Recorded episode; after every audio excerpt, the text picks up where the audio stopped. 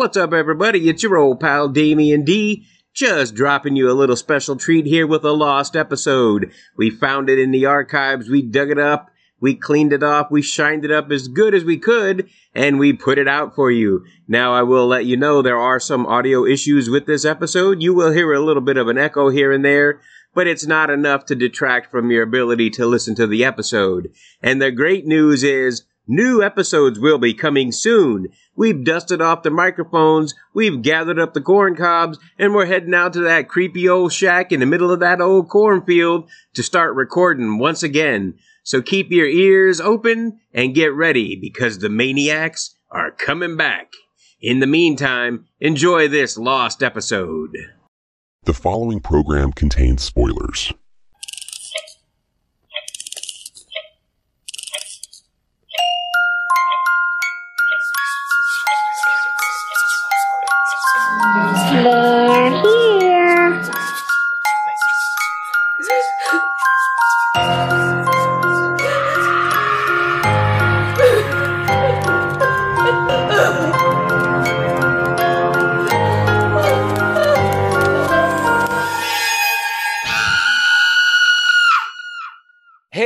What's up, everybody? Welcome to Midwest Movie Maniacs. I'm your host, Damien D. And I'm Heath Lambert. And today we will be discussing um, what I believe could be the greatest horror movie ever made. Or the worst, maybe. I don't know. I don't even know what year this came out. It was a while ago. Maybe you have it. maybe you have it. 2005. Okay, so we're talking 2005's hit Zombie Nation. And you probably don't know what that is, and it's probably a good thing. But if you do, sorry. Not gonna lie. My opinion, worst movie I've ever seen. And we'll get into that. Well, luckily, because of so many of the movies I've done on my other show, that's a random, uh, I'm pretty inoculated against terrible movies. Otherwise, I might have quit this show. Um, so, yeah, this, this is this is bad, bad, bad, bad. I've had worse though on on my show. I've had a number, at least five or six movies worse than this one, but that doesn't forgive this one for being as bad as it is. But to be fair, after watching the movie, you did text me and say, I quit the show. But there was a smiley face at the end, so you knew I was joking. Uh, I mean, how could you quit the show? How could you pass up the opportunity to talk about this amazing movie? I, I don't know. I mean, what other movie out there creates the the the idea that zombies have to eat cheeseburgers to survive? I mean, that just adds a whole new twist to the whole world of zombies. The lore has been altered forever. Who knew? Cheeseburgers. or, or that Romania is known for not, you know, Romani, or, you know, what used to be known as gypsies, Romani magic. No, it's known for voodoo. Sure, why not? like, Sure. straight up looking like Miss Cleo from the psychic hotline. ladies doing voodoo in from Romania. Sure. Okay. Sure. But we'll, we'll get into all that because all that exciting stuff happens later in the movie. Since you're the guy that keeps track of the storyline, I'll let you go ahead and start, and then I'll jump in with uh, my thoughts. And I have quite a few. Well, first off, it's directed by a guy named Yuli Lam Lamanel. Did I write that? Yeah, Lamanel, who did a bunch of. I've like followed. He'd done a bunch of stuff. He died not t- too terribly long ago. He was in his seventies. He was in like his sixties when he made this, I think. So he should know better. But he followed this with a string of movies. I'm sure not exploitative at all. Movies based on real life series. He did a BTK movie, a Zodiac movie, a Green River Killer movie. So I'm sure those are quality as well. Oh, yeah. But it explains why. I mean, he's clearly a German guy. He also plays Doctor. He plays the Doctor. What's his name? Look at my notes here. Doctor Melnitz, Yeah. the guy in the wheelchair who keeps saying, "Is it safe? Is it safe?" To remind me that I'd rather be watching Marathon Man. yeah, that's the director of the movie, Mr. Yuli Lamanel. Yep. He had to jump in to prove that he's as good of an actor as he is a director. Well, when you only give yourself one line to say over and over again, it's pretty. I guess that's pretty easy. also, there's not. Uh, first off, this movie is horribly mistitled because we don't get zombies for the first 50 minutes Right. out of an hour and 22 minutes. Right. The zombies we get, I don't know that they count, unless just raccoon eyes uh, mascara around your on your face counts as being a zombie. And then it's not. It's no nation. There's not a nation. It's like five women. so But I don't know. one of the women says the phrase zombie nation. yeah, she gets to be the one who says the, the titular Right. line. Good for her. I believe they're discussing like zombies basically taking over the world or whatever. And then she's like, zombie nation. And I'm like, okay, sure. They're not threatening Well, zombies. yeah, we'll get to it. It's her. the idea is that like there must be people uh, more like us out there, right? There must be a bunch of zombies around, maybe thousands. Why would you think that?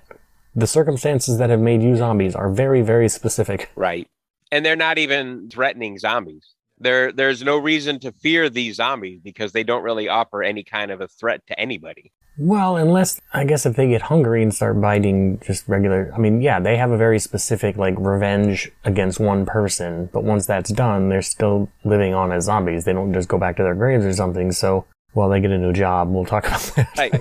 but unless But they bite they- people they- and make them zombies, then I guess that could be a problem. But they're not just running around eating people willy nilly, mostly. Right. So, They're eating cheeseburgers. They they say so we so they, yeah, they basically say that they have to eat cheeseburgers to survive. So there really isn't even a reason for them to attack people other than like a revenge thing.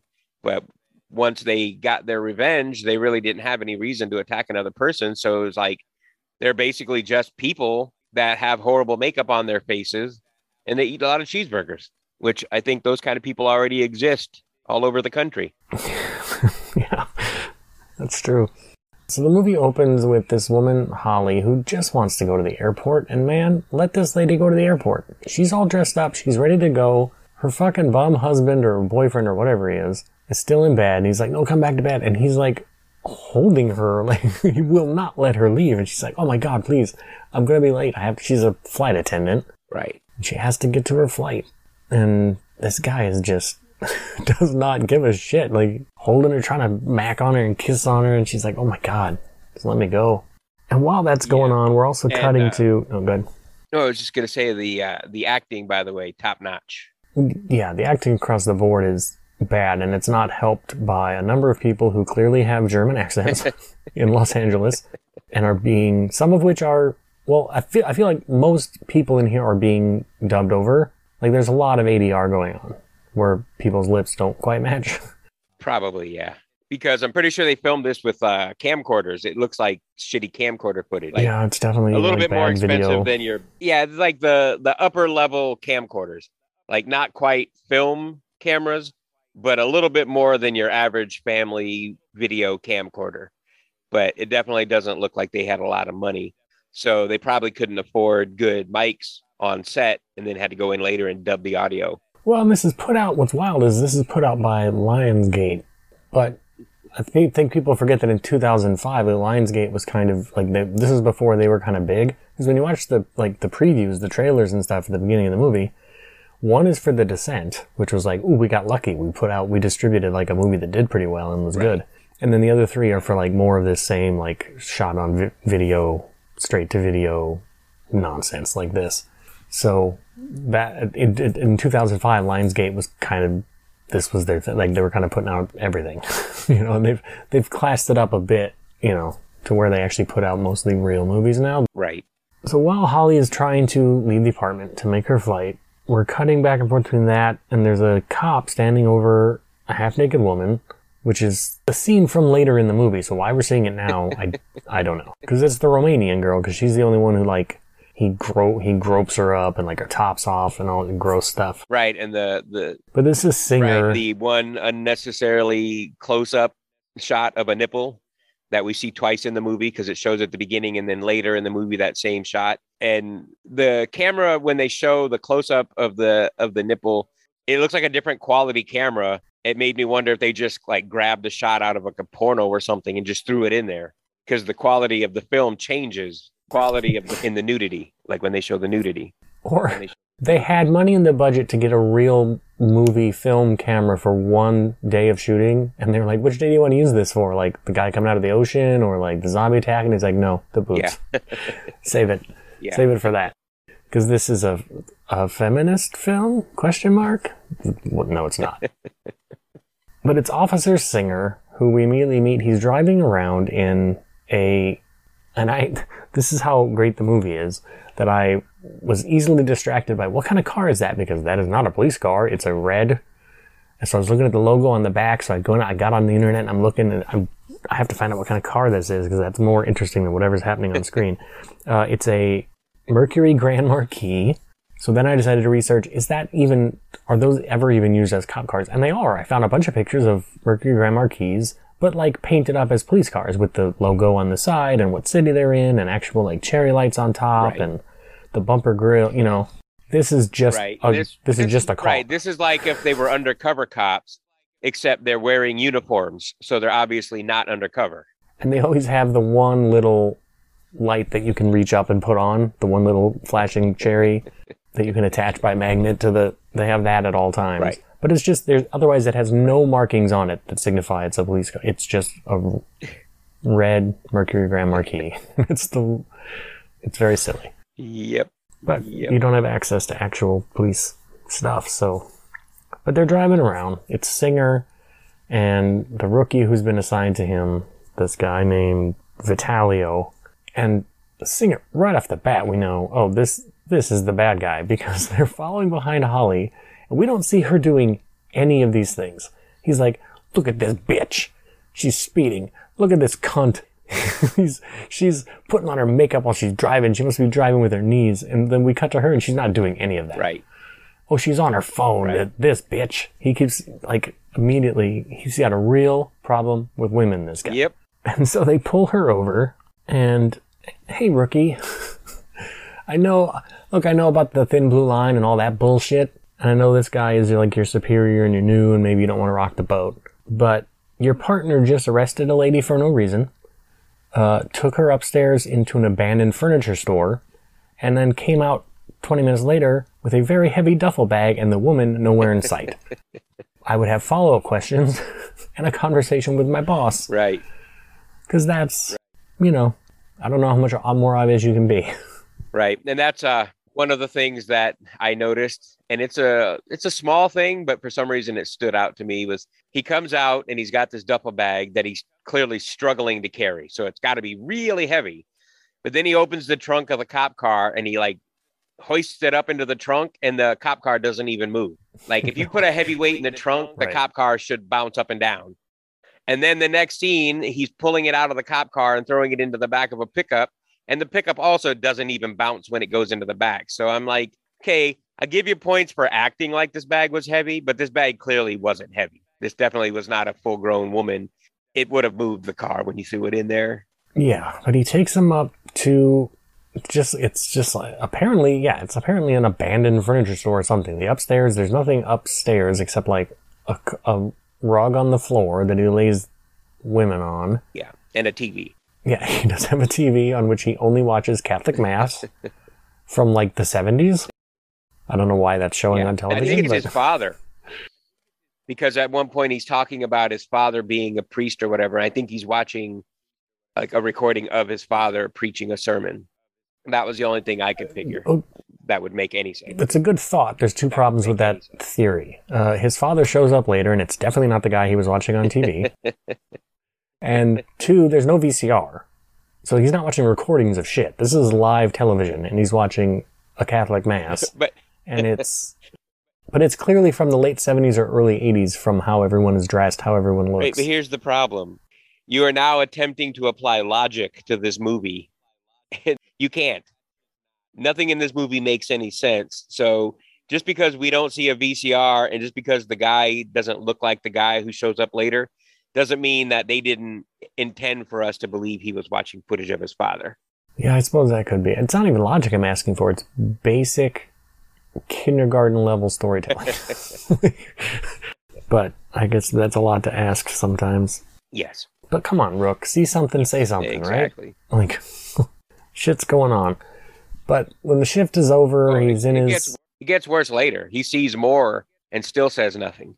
Yeah, I I mean, eventually he does, but it's he definitely waits longer than he should have. Yeah. Actually, no, actually, he never does. It's his buddy who goes and narcs out on on Singer. He never he tells his buddy, and then his buddy goes and tells Right. the superiors. Yep. Anyway, so off duty now. Singer is in like fatigues, camouflage, you know, and goes and buries this duffel bag full of lady in the woods. And then we get the first of what is a bunch of, and they're mostly repetitive, the same thing over and over, but to start with, flashbacks to Singer's childhood, where his mother is a wheelchair bound doctor who runs an asylum that this kid is allowed to just, it every day is take your kid to work day, I guess. and by asylum, I mean, it's like, I almost thought it was bunk beds at first, but it's not. It's like racking like you would see in like the back room of a of a grocery store or something. And there's just a bunch of people just like handcuffed handcuffed hand and feet to the frames of these bunk bed looking racks, like stacked like three high. They're giving them injections of who knows what. And there's one guy who's laying on his face. He has no pants on. And the doctor's, his singer's mother's like assistant's this real Renfield guy who just pushes her around in the wheelchair. And he's just like caning this dude's bare ass with a stick, Yeah. Yeah. And a very like maniacally. yeah, yeah, it's like a very strange, like he's hitting him really fast and he's kind of just falling all over the guy while he's hitting him. And I, it makes no sense whatsoever. It's like just the most random thing. And they show that same thing a few different times throughout the movie. And every time they show it, it's just like, what the fuck are you doing?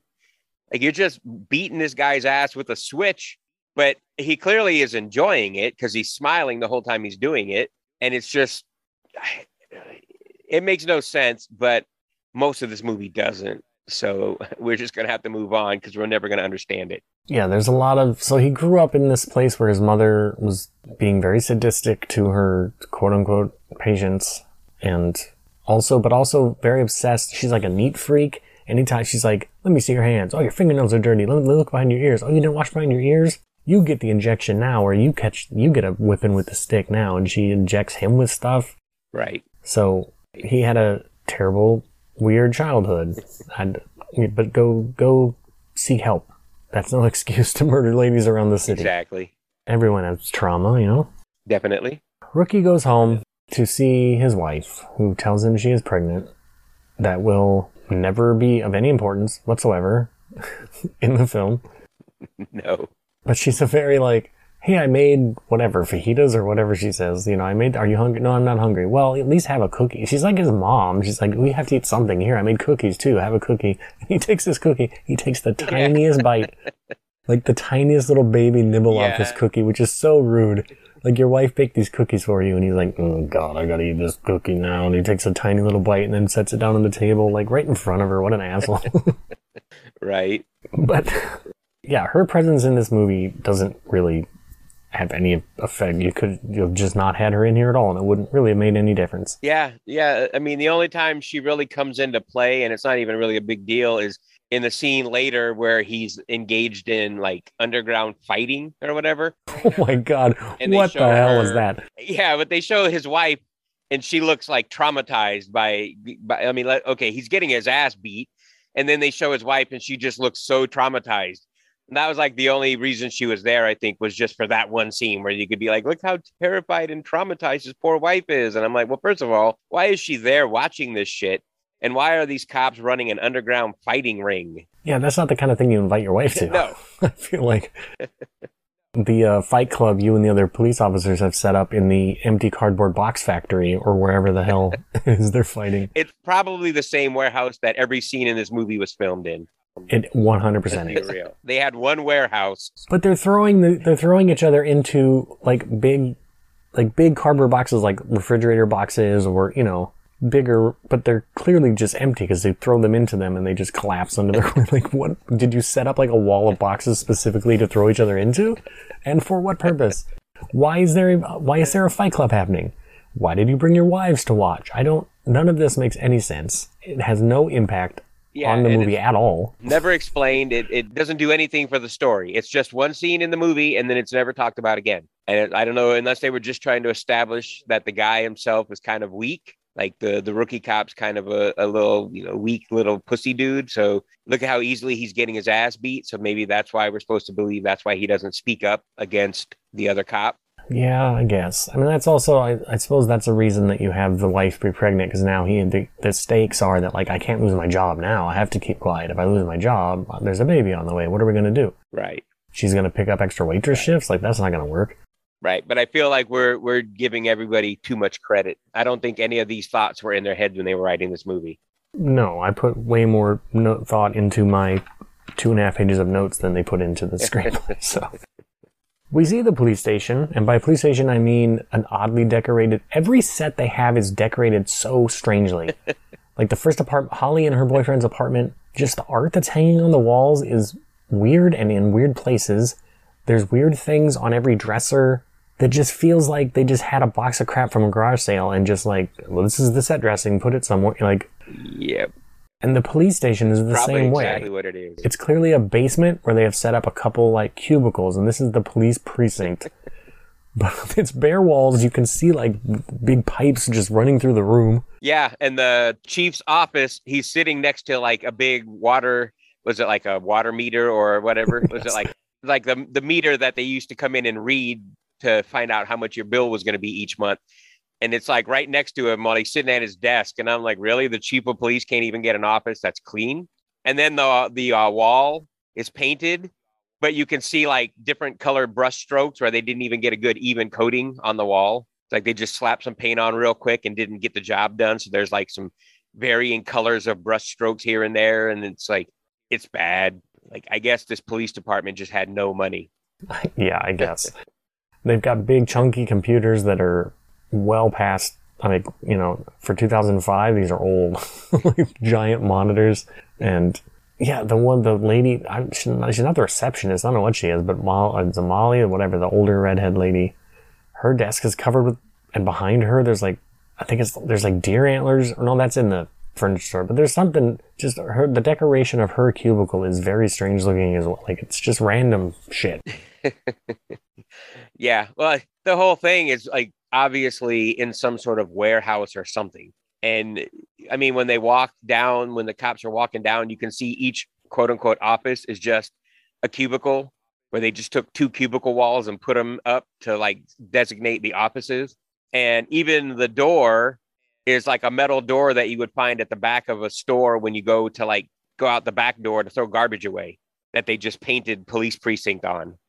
Yes, they had a stencil and some black spray paint and just found one wall next to a door that they could put police precinct 707 or whatever next to it. And the way they even come in and out of that door, it looks like they're sneaking. like, quick, quick, quick, before anyone notices we're filming, hurry. Go in and out of this door. Right. Ay, ay, ay. Uh, so Singer and the rookie pull over and arrest another girl who wants to be on a reality show or something. And Singer takes her up and she's like offering herself to him. She's like, well, I, look, I know what this is about. I'm a hot girl. You, you know, you're bringing me up here to this abandoned furniture store. Like, I know what you want. And he's like, no, that's not what I want. He keeps saying we because he has uh, his mom's voice in his head or whatever. Yeah. But so he kills her too.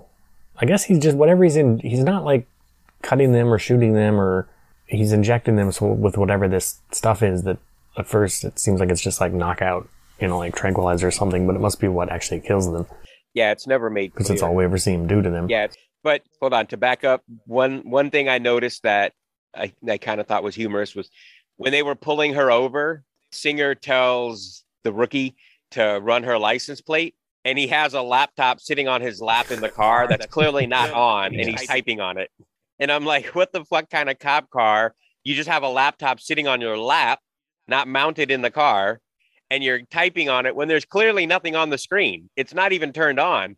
And he's like typing it up, and then he reads off what supposedly is on the screen. And I'm like, come on, man. At the least, they could have just got like a picture and put it on the screen. So at least there was something there. So it looked like he was actually using a computer rather than typing on a turned off laptop. I don't know. That just I I laughed. Like I laughed out loud at that scene because I was like, what the fuck kind of cop car are these guys in, man? Yeah, even just like a still photo of this lady's headshot, clearly scotch taped to the monitor of the laptop of the screen, is something. At least it's effort. I would have appreciated, but just yeah, a blank screen is mi- the minimal, no effort at all. But yeah, he's got a thing. He's got an otoscope, like like the nurses look in your ear with, and he's he's always looking in their ears and their nose and their mouth to see if they're. I, I don't know what he's looking for, but he's seen if they're clean. Yeah, I guess. But I don't know if it, he kills them if they're clean or if he kills them if they're dirty. He never says what happens if they're not what you're looking for. Do you have to let them go? What's his ritual? I don't know. Never, We don't never explained. Also, who cares? Exactly. So he goes to dump her body out in the woods, and there's like a hippie RV parked where he would normally park, and it totally throws him off. There's like a guy with like Halloween store hippie costume, like long hair with like a American flag bandana over it and like round sunglasses, who gives him like the peace sign, and he's like, "Oh God, no, I can't." I can't bury her here. So he drives out to the, what, to the desert? Yeah, and to make a secondary dump site, I guess, yeah. because he's Yeah. so thrown off by these hippies being there randomly. I'm pretty sure the hippies were just like somebody's friends. They were like, "Hey, you guys want to be in a movie?" Because they just looked so out of place. Or they came up to film that day, and there just happened to be some hippies there who aren't even supposed to be in the movie. And fuck, we can't film here. Go, go, go. we can't explain this duffel bag, and we can't pay them the day rate for extras. So just go. Hard telling. So rookie Vitalio has another cop and his wife over. Uh, Scott is this cop's name. Whether that's his first name or his last name, couldn't tell you. Well, same thing with Vitalio. Because I assume Vitalio that's is his last name, but his wife calls him Vitalio. And I'm like, if that's his last name, wouldn't his wife call him by his first name? Like, I don't know many wives that call their husbands by their last name. Yeah, And also, the cops are hanging out and they're still in uniform. Like, do these guys not own street clothes? yes. But that's, I mean, otherwise we might forget that they were cops. Uh, yeah, true. But they're sitting around and, yeah, Vitalio's telling them, like, something's going on with this singer guy, man. Like, here's what he's doing. It's weird stuff he's doing with these women. I think he's killing them? No, dude, he's killing them. Like, there's no thinking about it. Right. And the wives are like, well, you gotta tell. And the other rookie, Scott, who has like a greaser hairdo for like he just walked off the set of The Outsiders. I don't know what this hairdo is, but he, he belongs in like the 50s. But he's he's like, whoa, whoa, whoa, whoa, whoa. Like, let me let me talk to some people. You know, I've been here a little longer than you, but like, you gotta just toe the line, man. You can't make waves. All those guys, the thin blue line thing is like double and triple with that crew, with Singer and the Chief and a bunch of the older cops, who none of them look older. They're all like the same age, but in fact, Singer's the oldest cop around by a decade at least. But, you know, they all served together in Afghanistan, so they're like super, super buddies. Yeah. So just keep this under your hat until we like know more or have proof or something. Right. Now, wasn't the last girl that he killed before this conversation, wasn't she the one where Vitali goes into the warehouse and he sees Singer and Singer's like, get the hell out of here. And then he just turns and goes back outside and he looks all like sad. Yeah, it's either her or the. Romanian girl. I'm not sure. I just know that there's like a scene where he actually goes into the warehouse and then Singer yells at him and then he goes out and he looks like a little kid that got yelled at by his parents. Yeah, he didn't get far or actually see anything. He got like three feet in, and Singer's like, "Go back outside." Right. Okay. But I mean that that in itself is suspicious enough that you would have thought he'd have been like something isn't right here. Which I mean, I guess he figures something isn't right. He's just afraid to say anything to anybody other than his friend. Well, even just take okay, take the duffel bag out of the equation. Pretend he never came out with a duffel bag, or you never saw him do that, and put it in the trunk. He still arrested a lady for of on for minimal to no reason. Took her into this abandoned place, and then he comes out and he's like, "Oh, I let her go. Don't worry about it." like Right. follow up questions, man. That's shady as fuck. Right. Well, not only that, but if he let her go, where did she go? She would have had to have came out that same door that he took her in. So, questions.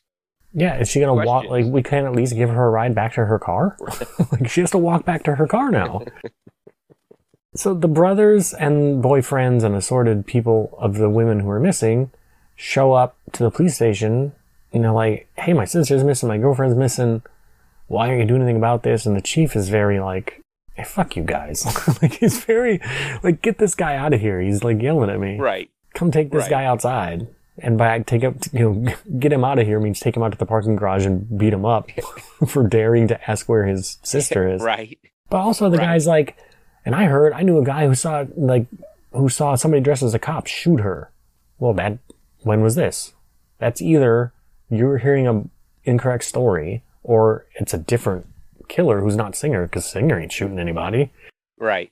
But the theory that the police want to put forward is that, oh, there's some guy running around who's not a cop, who's like has a cop uniform and badge and gun Right. who's going around impersonating a police officer and killing these women. That's got to be what it is, because it can't actually be one of our guys. Don't worry about it. Right. And then the chief tells them to go arrest some random guy and they're going to pin it on him. Yeah, He like says a name, and they like go go arrest, you know, Bobby Jones, whatever the guy's name, and we'll we'll pin it on him, which I'm like, yeah, that's a good cop. There's good policing there. so immediately after they we see them beat up or one of the cops beat up this missing girl's brother. We cut this made me laugh so hard. We cut it's the shortest scene. We cut back to Rookie and his wife's apartment and he's like, I can't take this anymore. We have to move away. And then it immediately cuts away. like it's like a five second scene. it's like a whiplash how fast it goes in and out of that scene. Right. And so, but other the other rookie Scott does go and like try at least attempt to rat Singer out. He goes to the chief, who's like, "Hey, Vitalio told me all this stuff about Singer. Something's not right with that guy." And the chief's like, "Hey, hey, you know, I'll look into it. Don't worry about it." Then, yeah, then we cut to the garage fight club Yes. where the wives are at, like aghast as their husbands are getting beat up by their cop. Like, what is what? What is it for? What? I guess we established that maybe it's to show that this guy's a wimp, but I need an But explanation as to why these cops just have a fight. Well, yeah, it's also the most the worst choreographed. Yeah. The the fight scenes are painfully Stage yeah, the- fighting. the- so fake. It's not even funny. But yeah, so Chief and his Senate right hand man decide, yeah, they're going to frame some schmuck that they have a criminal record on. And what's great, they call over to the the older redhead. She looks like a lunch lady, but her name starts with an M. It's Molly or Morgan or something, whatever. But they call over her, and he's like, and by call her, I don't mean they get on the phone, like because there's no doors or hallways in this office. He just leans out of his cubicle and looks down for cubicles of open, you know, the open row of cubicles, and is like, hey, look up so and so. She's sitting in front of a computer, right? But what does she do? Do you remember? Doesn't she like go to a filing cabinet? No, she has a little like Rolodex in front of her on her desk Oh, with yeah. like index cards. And she goes, boop, boop, oh yeah, it's this guy, and pulls an index card out. what? I guess defund the police fucking worked because these people have no money. they're working out of a basement. They have no doors. Their computers apparently don't do anything, and they're just using an old like Filofax Rolodex shit. Like wild. Right. And this is the LAPD, supposedly. Okay. And the other step of their plan, aside from arresting this schmuck and pinning it on him, is to literally bury Vitalio in paperwork. The chief says, don't worry, we'll bury him in paperwork. And the next shot is Vitalio sitting at his desk and someone bringing more paperwork to put on the pile. And it's a wall, there's a wall of file folders full of paper around his desk, like blocking him from view. But we've already seen your filing system. It's a Rolodex on your desk. Where are you getting all of this paperwork from? Right. There's only four of you. How much paperwork could you be producing?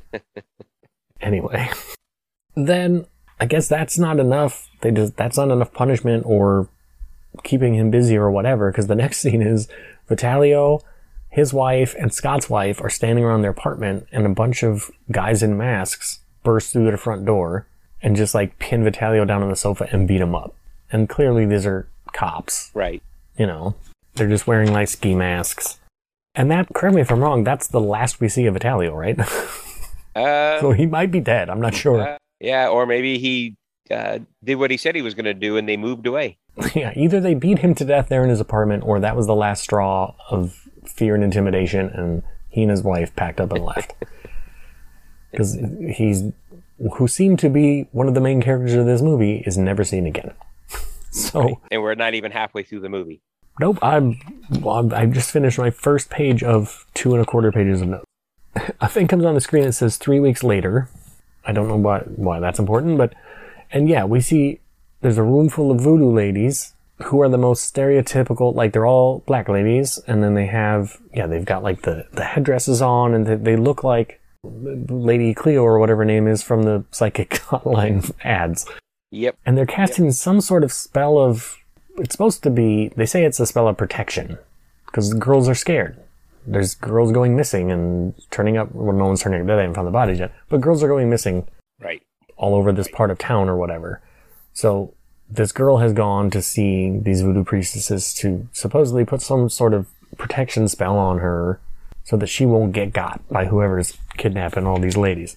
And we're we are 30 minutes into this zombie movie, and we get the first hint of anything related to zombies with the voodoo ritual. Up until this point, there hasn't been anything zombie related at all. But here's the thing. Voodoo zombies historically like the real the the concept of zombies made through voodoo are not returned from the dead eaters of other people's flesh. They're just like mindless, you know? Like the voodoo tradition of what a zombie is, the original idea of a zombie is not what we think of as like The Walking Dead, you know, Night of the Living Dead. Right. It's Serpent and the Rainbow. Right. Serpent and the Rainbow exactly. Is the only movie that like gets it Don't right. don't let them bury me. I'm not dead. Yeah, it's someone who appears dead, but it's not, but they're totally under the thrall of the voodoo person, whoever made them into a zombie. Right. Uh, They're basically paralyzed and like their heart rate and everything slows to the point where they appear dead, but they're not actually dead. Right. But these voodoo ladies are making George Romero type zombies Well, for some Nah. reason. not quite George Romero type zombies, but Well, I mean, um, with no budget, George Romero. And George Romero, when he made Night of the Living Dead, had no budget. And think of so think of how much worse this must be that they have these these just eyeshadow. on. these voodoo ladies were making Georgie Romello zombies.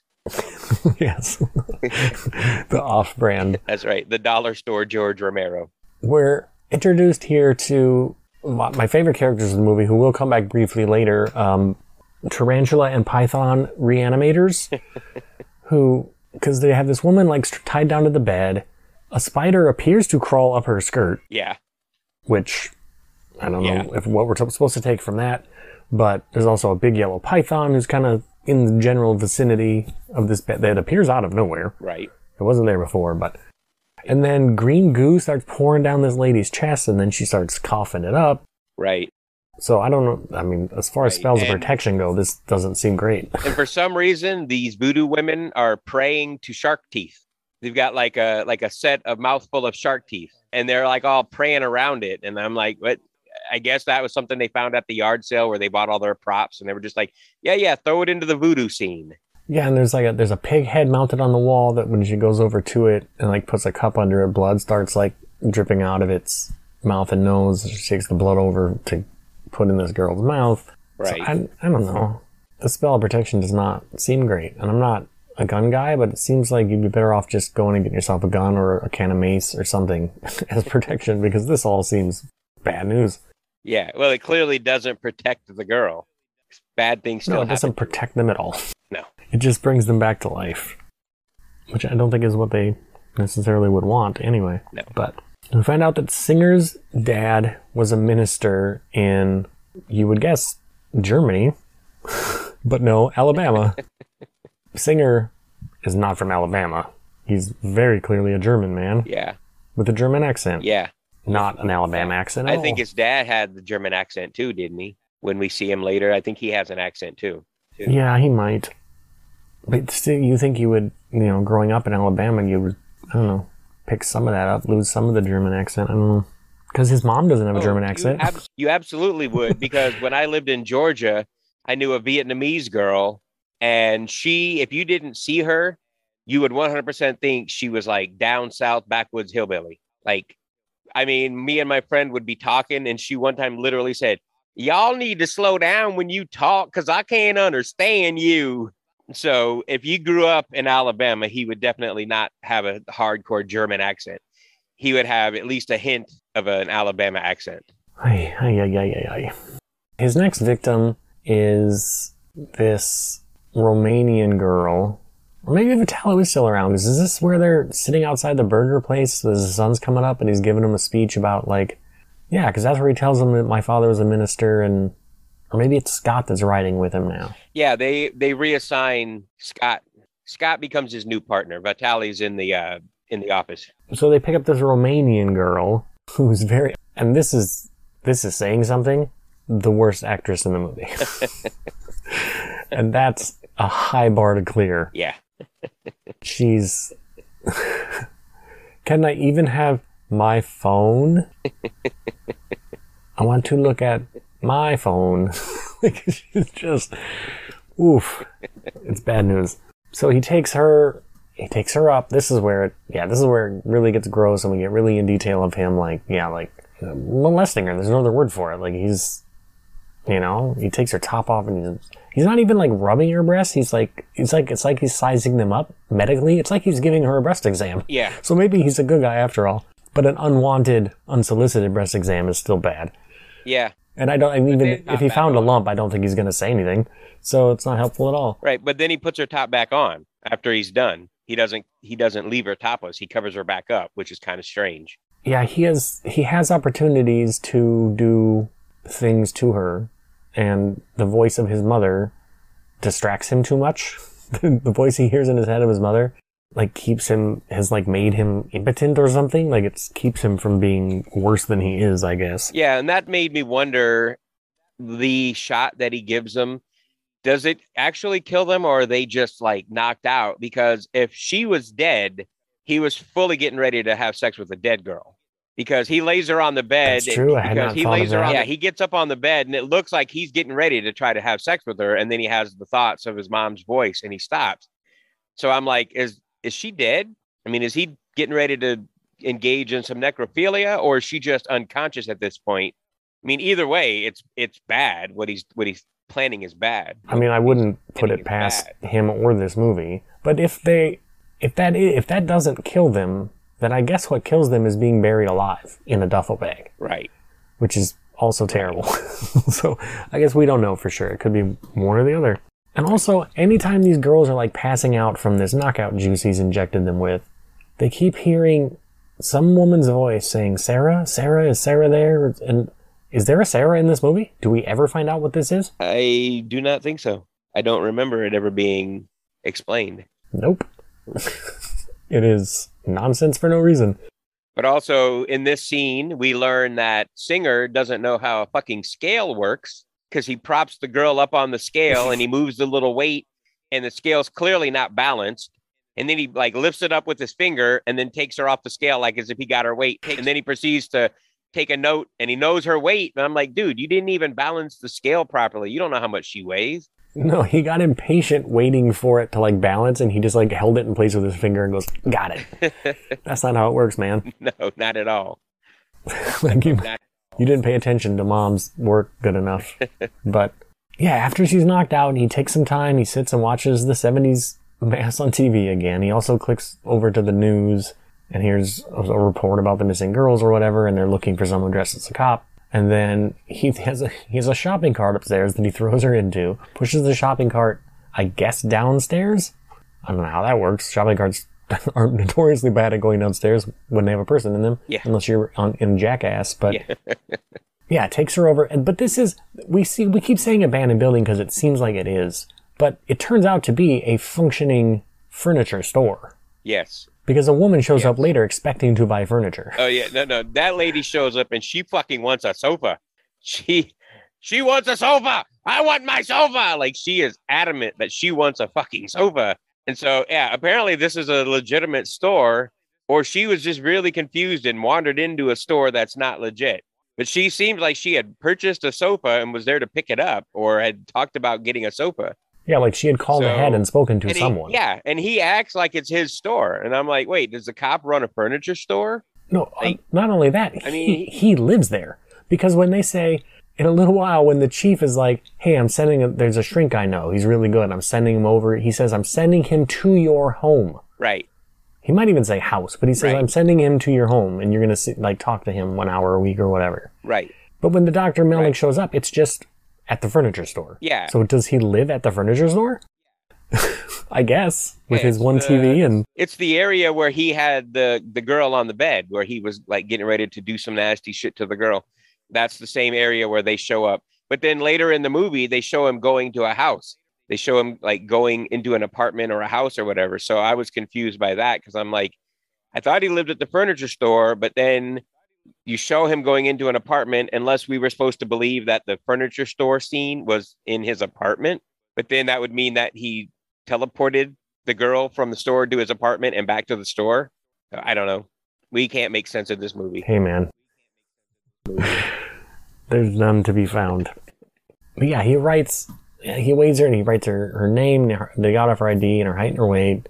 And like, cause he had asked her about like, oh, do you have siblings or whatever? Yeah, she has a brother. So he's kind of keeping track of like, okay, who might be looking for her? These are her stats. She's clean or unclean, whatever. Right. And then We see him stuffing her into a duffel bag that she clearly will not fit into because he puts her foot in the duffel bag and it goes about up to her knee. And there's no room for the rest of her body to fit inside of that bag without like snapping some I, bone out. I just like, saw a video. I just saw a video bone. on the internet of a of a girl who hid in her brother's suitcase when he went to the airport so she could jump out and surprise him, and it was about the same size. So she's cause she, she could squeeze in there. Well, yeah, that that's a that's a contortionist though. That wasn't a like dead or unconscious girl. Like I mean, if he's snapping bones and really working, he might get her in there, but it just didn't look possible. But I mean, I guess if he really worked at it, he would have got her in that bag. Back at the police precinct, otherwise known as the basement with cubicles. Internal Affairs has shown up, and they're all over this singer guy, and they're like, "Look, Chief, I don't know what what you've been doing, but it's not just some guy dressed up. We have we have it on good authority. You know, we we've talked to Vitalio, we've talked to Scott.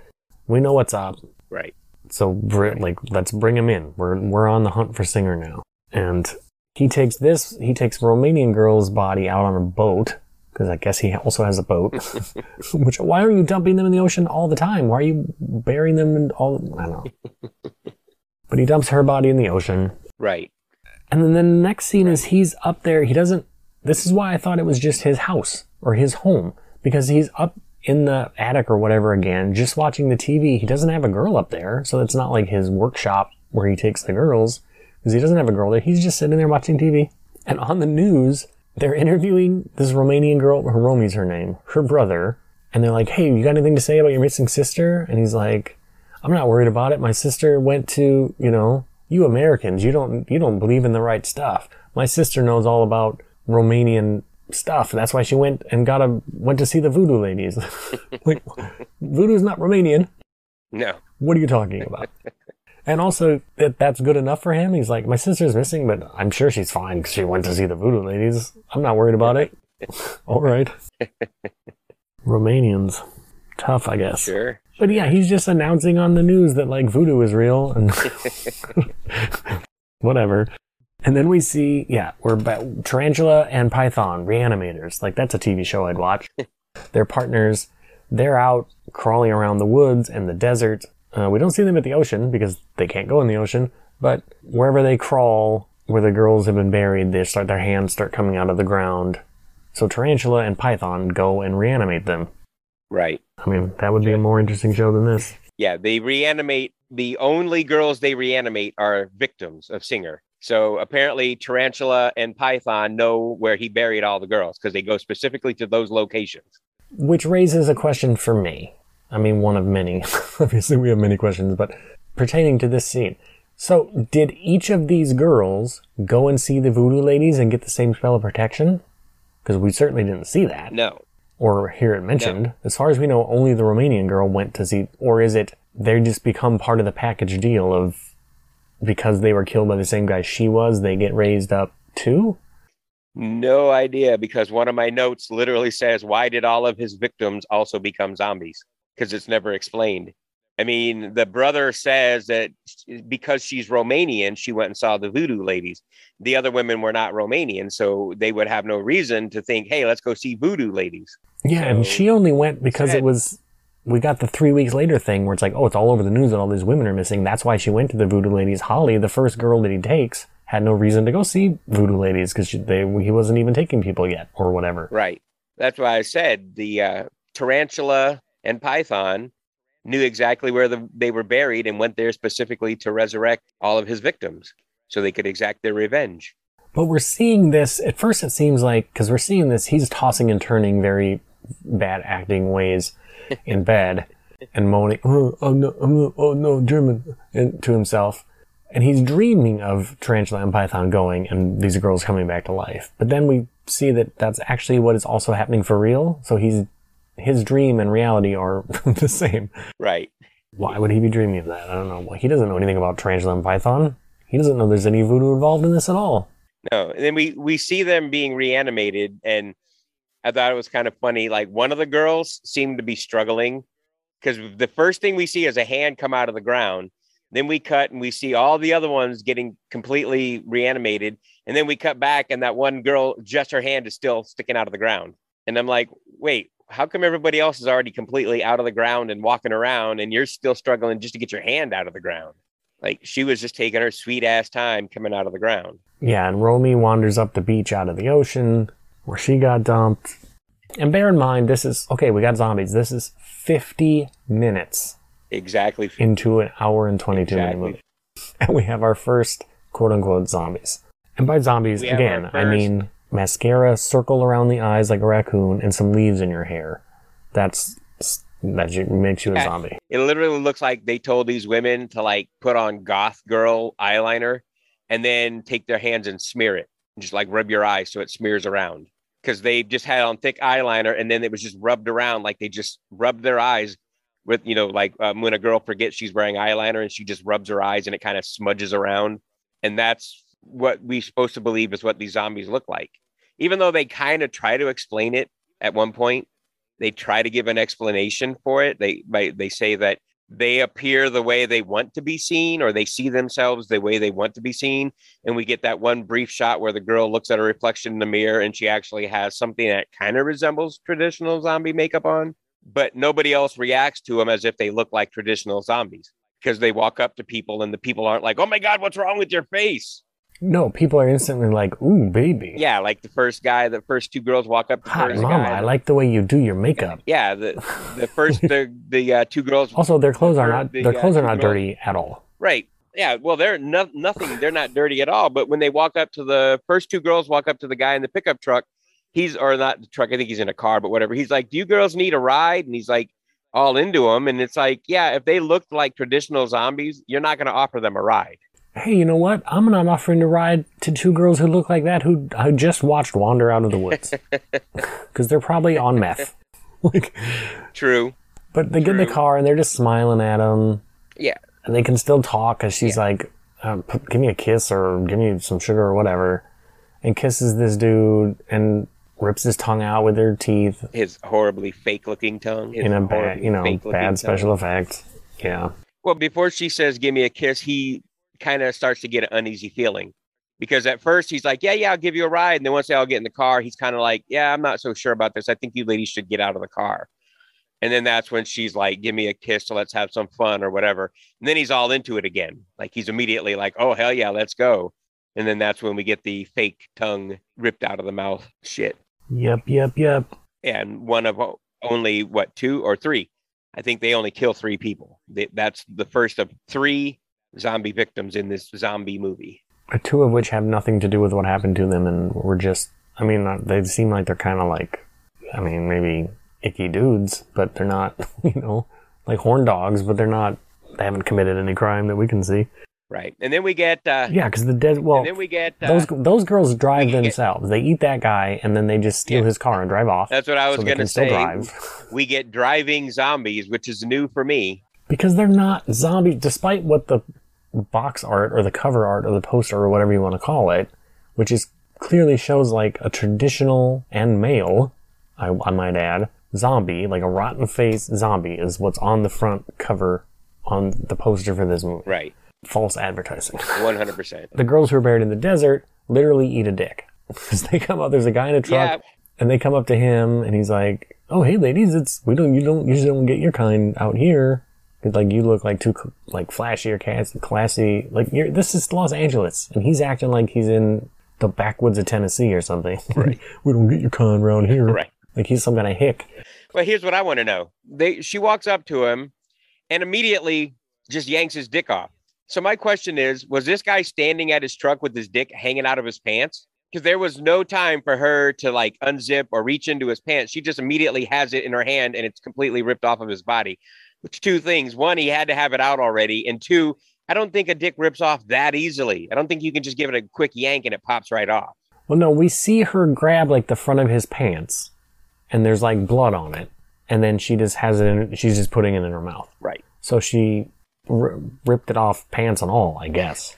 so I don't. I don't know. pretty strong, pretty strong. I- and they steal his truck and they meet up because I guess they know where the even though mo- only one of these girls even met the voodoo ladies, they meet up, I guess, or are feel drawn there, or who knows what. Right. Like maybe they feel like drawn there. Right. Because the next thing they're waking up at the voodoo ladies' apartment, and all the voodoo ladies are like, you know, oh, you've made it. Let's tell you about like not. They don't tell them the rules of what being a zombie is, but like, let's talk about your experience. You know, don't give them the proper warnings of what to do or not to do. right. But they're very, but it's very like you got to. This is your life now. You got to get used to it. You're a zombie now. And they get like their wish list. They're like, "What if you were still alive? You could do anything. What would you do?" And the one girl's like, "I would sing and dance." And then she's dancing around the living room. and the one girl's like, "I'm thirsty," so they go and just get her some blood to drink. And then Holly's like, "I would want to see my boyfriend again." You know, the guy who was clutching at me and not letting me get to work on time. I love that guy. I want to go see him. I miss him. And they're like, yeah, you shouldn't. He's probably like moved on by now. It was three weeks ago, right? like he's probably over you. Yeah. She's like, no, I gotta go see him. I have to. And they're like, hey, if that's what you want, you'll see. Go, go and try it. And she does. She goes to their apartment and he's laying in bed exactly as he was the last time we saw him. and he hears something at the door. Yeah, she sees like her reflection and she's got like some like scars on her cheek or some rotten flesh on her cheek, but that's it. Right. And then he comes and opens the door and sees her and like slams the door in her face. Not like, because the thing is, you never saw her body. You never had confirmation that she was dead. She's been missing. Right. So why would you, when you open the door and see her, you should be like, oh my god, you're alive and give her a big hug and a kiss. You shouldn't be like, holy shit, it's a zombie and shut the door. because you have no reason to believe she's dead. Right. As far as you know, she's just missing. But then he thinks about it for a second. Is like, oh shit, I should. And he opens the door, and when he opens it, she's gone. She ran off because he slammed the door in her face. So there went that. That was a pretty useless bit of business. So back, oh my god, this made me laugh too. Back at the police station, where Singer has been put on like sort of suspension, but he still is hanging around the police precinct in uniform. He's not like hanging out at home or at the furniture store. Right. But he's been suspended by the IA while they conduct their investigation. They were asking him a bunch of questions about like his time in Afghanistan and, you know, whatever. And he's standing around with the chief and the right hand man guy. And they're like, hey buddy, we know you're feeling down in the dumps because of this investigation. We got a hold of your dad and here he is right now. And I laughed so hard because first off, why would you think to call his dad and get him to come there? And the fact that they're like, and here he is right now, like it's like they pulled the curtain away from the prize on the Price is Right. Like here's your, here's your dad. Right. And so his dad comes in. Uh, these men are the same age. The actor Well- playing Singer and the actor playing his father are the exact same age. Well, you know, this is where they spent most of their budget because the actor playing his dad was, I want to say he was in Last House on the Left.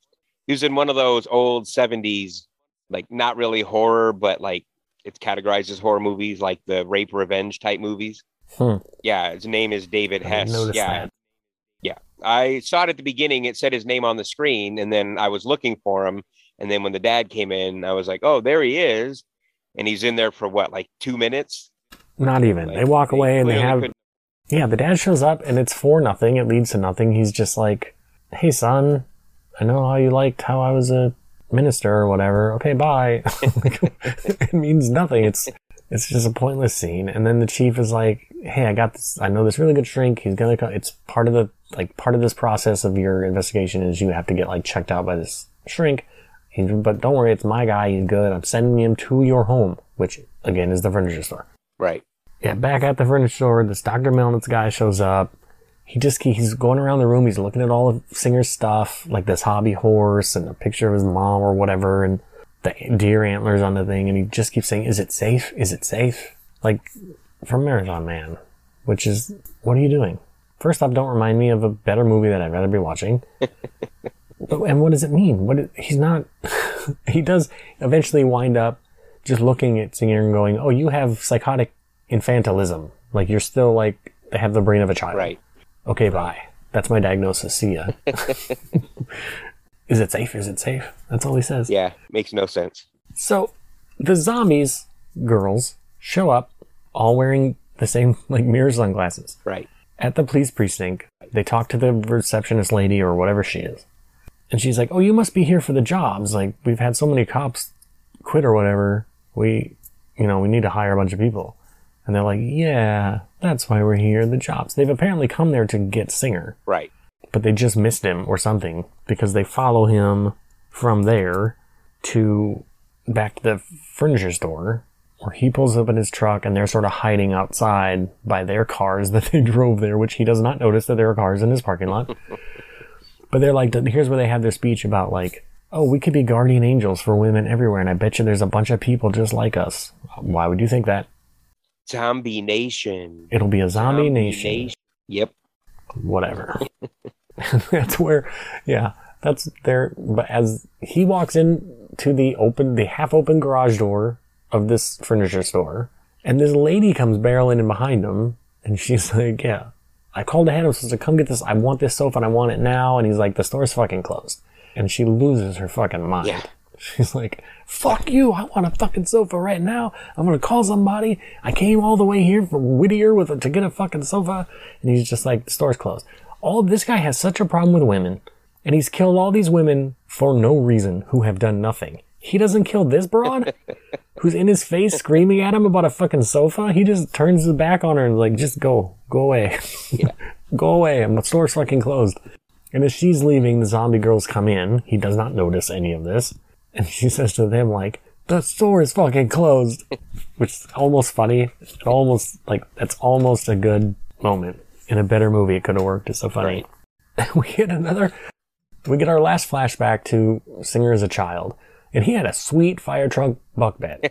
yeah. this kid whose life wasn't so But- bad. He had a he had a sweet fire truck bunk bed, but did you notice that the door to his bedroom was just cut out of drywall and it was cut out badly? It was all crooked and jagged and shit. It was all crooked. Yeah. Like, what the fuck, man? He didn't even have a door. No, he did not have a door, but he had a sweet fire drug bunk bed. Your life could have been worse. You could be getting beatings and injections and just been sleeping on a cot. So think of that. Sure. and we, we come out of that flashback back to modern day. Singer is kneeling on the floor, hugging a hobby horse, or like a rocking horse, this wooden rocking horse, and sobbing uncontrollably. I mean, bad in, in a bad acting way, but Yeah. Definitely. and the zombie girls come upstairs to his room in the furniture store, I guess, and really take their time. They don't make their move. They just kind of like are slowly creeping towards him and looking creepy. And he pulls out a baseball bat. He doesn't hit any of them, but he backs away from them. I guess he recognizes like, oh god, these are all the girls I killed. Right. And he take he runs. He goes to his boat. So he like got away from them very easily. just just for what? Why didn't they? So we could have another scene? Why? Just have them kill him there in the furniture store. There's no reason. I suppose because we need to get him in, in the ocean. I don't know. Yeah. We didn't need to, but. And while he is coming into his boat, there's crazy like Egyptian music playing as the score for no reason. It's not anywhere else in the movie. It does not match the scene that it's in at all. But the music in this movie is strange anyway because I believe it's in the scene right before that when the girls are in the uh, furniture store. There's like some like techno house music playing, like they're about to just break out into a Yeah, rave, like- and it's like, what? How does that music fit with what's happening in the movie? I don't know. I feel like maybe uh, somebody had a family member who did music, and they were like, "Put my music in your movie, dude," and said like, "Yeah, sure, just stick it somewhere." Or it was whatever piece of free like stock music they could find somewhere that they didn't have to pay for. I don't know. Could be.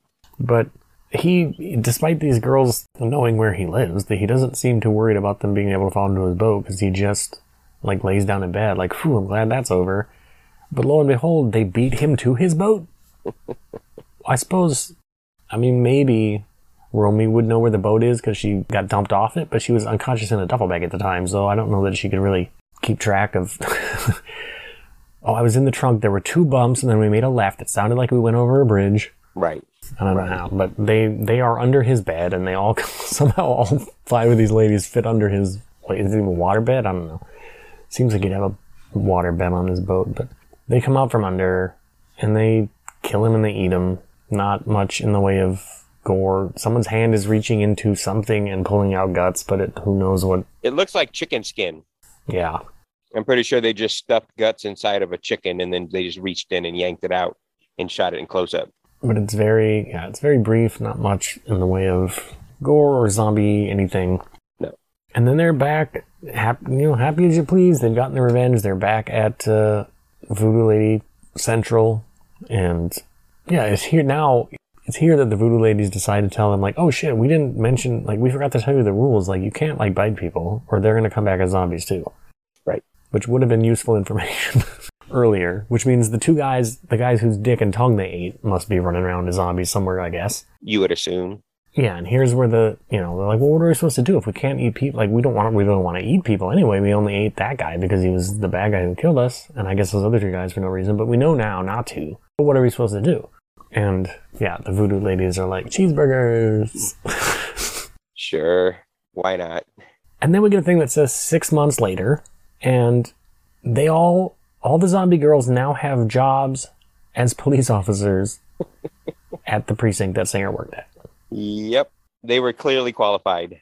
I mean, I don't know if Police Academy lasts six months. Uh, maybe it does, maybe it doesn't. But why? Why have they all decided to do this? I know they want to. I guess they want to be guardian angels. They want to go around and protect people. I guess that that could possibly be the reason. But then we also see Singer coming out of the ocean. We do. Zombie Singer has returned. He's coming out of the ocean, but it took him six months. maybe. I mean, I guess he maybe he had to. Romy seemed to get out very quickly, Yeah. a matter of a day. So they must have took him way far out She when they dumped him. Well, she was young. She could swim faster. I guess he had to just walk, trundle, and walk across the bottom of the ocean like Jason Voorhees till he got where he was going. Yeah.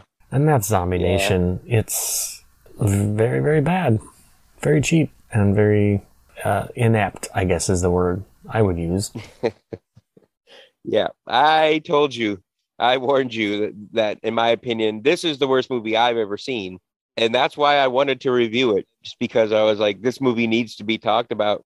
It's just so bad. Like, it's people need to see it just to see how bad it is. Like, I wouldn't recommend anybody watch it expecting it to be a good movie, but you should watch it to be entertained by just how bad it is because it's almost laughable how everything in this movie is bad from the sets to the acting to the story like everything is just so bad that the fact that it even got made and the fact that lionsgate even allowed their name to be anywhere near this movie it's laughable Yeah, it is. But like I said, I've I've seen where, in fact, my, the next the next episode I'm recording for my other show uh, is a movie called Bigfoot versus the Illuminati, which is much much worse than this movie. so i can imagine with a name like that yeah, but yeah, this is bad, bad, bad, bad, bad, bad. Don't no need to watch it. And it's not yeah, because it's not No, no, bad. no. It, I didn't find it bad in a fun way. That's like you could sit around with your friends and make fun of it. Like it didn't to me. It didn't hit that level. It's just so like there's just no talent at any level of the making of this movie. here's my thought everybody every single person listening to this podcast needs to make it a point to locate this movie free somewhere. Don't don't pay any money to watch this movie. Please don't pay any money. But find it free however you can and watch this movie for the sole purpose of it will make you appreciate the good movies so much more. Because after you see some shit like this, and then you go watch something like The Exorcist or Nightmare on Elm Street or Halloween, you will appreciate that movie so much more when you see what can be done when the people making the movie give a fuck about the movie they're making. Because I don't think the people that made Zombie Nation gave two shits about the movie. They just went out there and just did a bunch of stupid shit and put it on film and called it a movie. Well, that that is that's his take. We don't always have to agree necessarily. It's, that's his take. My take is that it's an hour and twenty two minutes of your life you'll never get back, and there's better ways you can appreciate good movies than this. But My thing, also, it's not it's not streaming. It's not streaming. oh no, anywhere. No, no, no. You're. I, oh, no. I had to get it from no, no, Netflix by DVD, DVD by mail. yeah, you this, you have to work. I actually own the movie, um, just because there was a point where I was on a mission to uh, have the world's largest collection of zombie DVDs and Blu-rays. So anything with the name zombie, I immediately bought. And this was one of the few in my collection that I decided to watch because the cover art is intriguing, and I was like, "Oh, I'm going to check this one out." So I've actually seen this movie twice. And maybe that's why I'm telling everybody else to watch it because I feel like since I had to see it two times, everybody else should have to see it at least once. You all need to feel my pain, damn it. yeah, that cover art a damn lie. Oh, yeah. They clearly spent all their money on the the cover art and none of their money on the movie. So where does that leave us for corn cob rating? Okay, well, this one is a no brainer. I don't even have to think about it. This one gets zero corn cobs from me. Not a single fucking kernel of corn. Not one tiny little kernel. Absolute zero. Complete garbage movie. I will have to go. I, I like where your head's at. I agree, it is total garbage. But again, bear in mind that I have. Uh, you say this is the worst movie you've ever seen. I, I feel like you're blessed because I have definitely seen worse movies than this. So I'm gonna give it a half of a corn cob, just because I know this isn't the basement. This isn't the bottom of the barrel because I've seen layers of the barrel lower than this. So it can be worse than this in my experience. So I can't give it a zero because then I have nowhere to go from there. There's, you can't go any further down. So a half of one corn cob out of 10 is where it, that, All right. that's well, where I then sit. that means Our average is what? A quarter of a star? give, well, I give it a zero. You give it a half a corn cob. So we're going to give it six half chewed kernels of corn. Not quite a half a corn cob, but not quite a zero. So we'll put it out.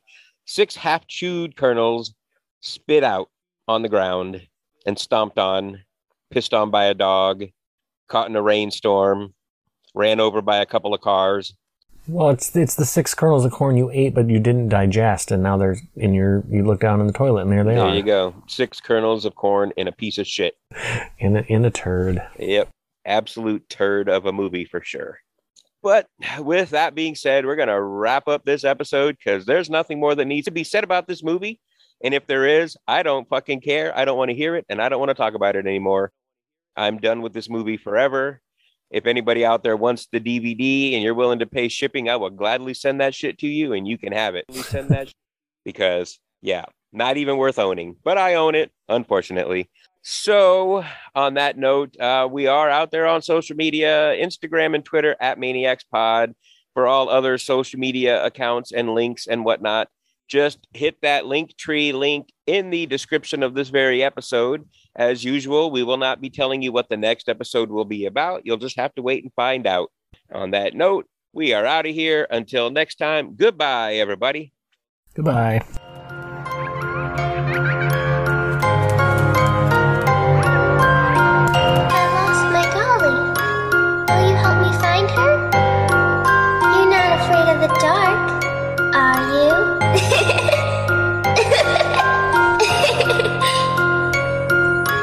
me if you can.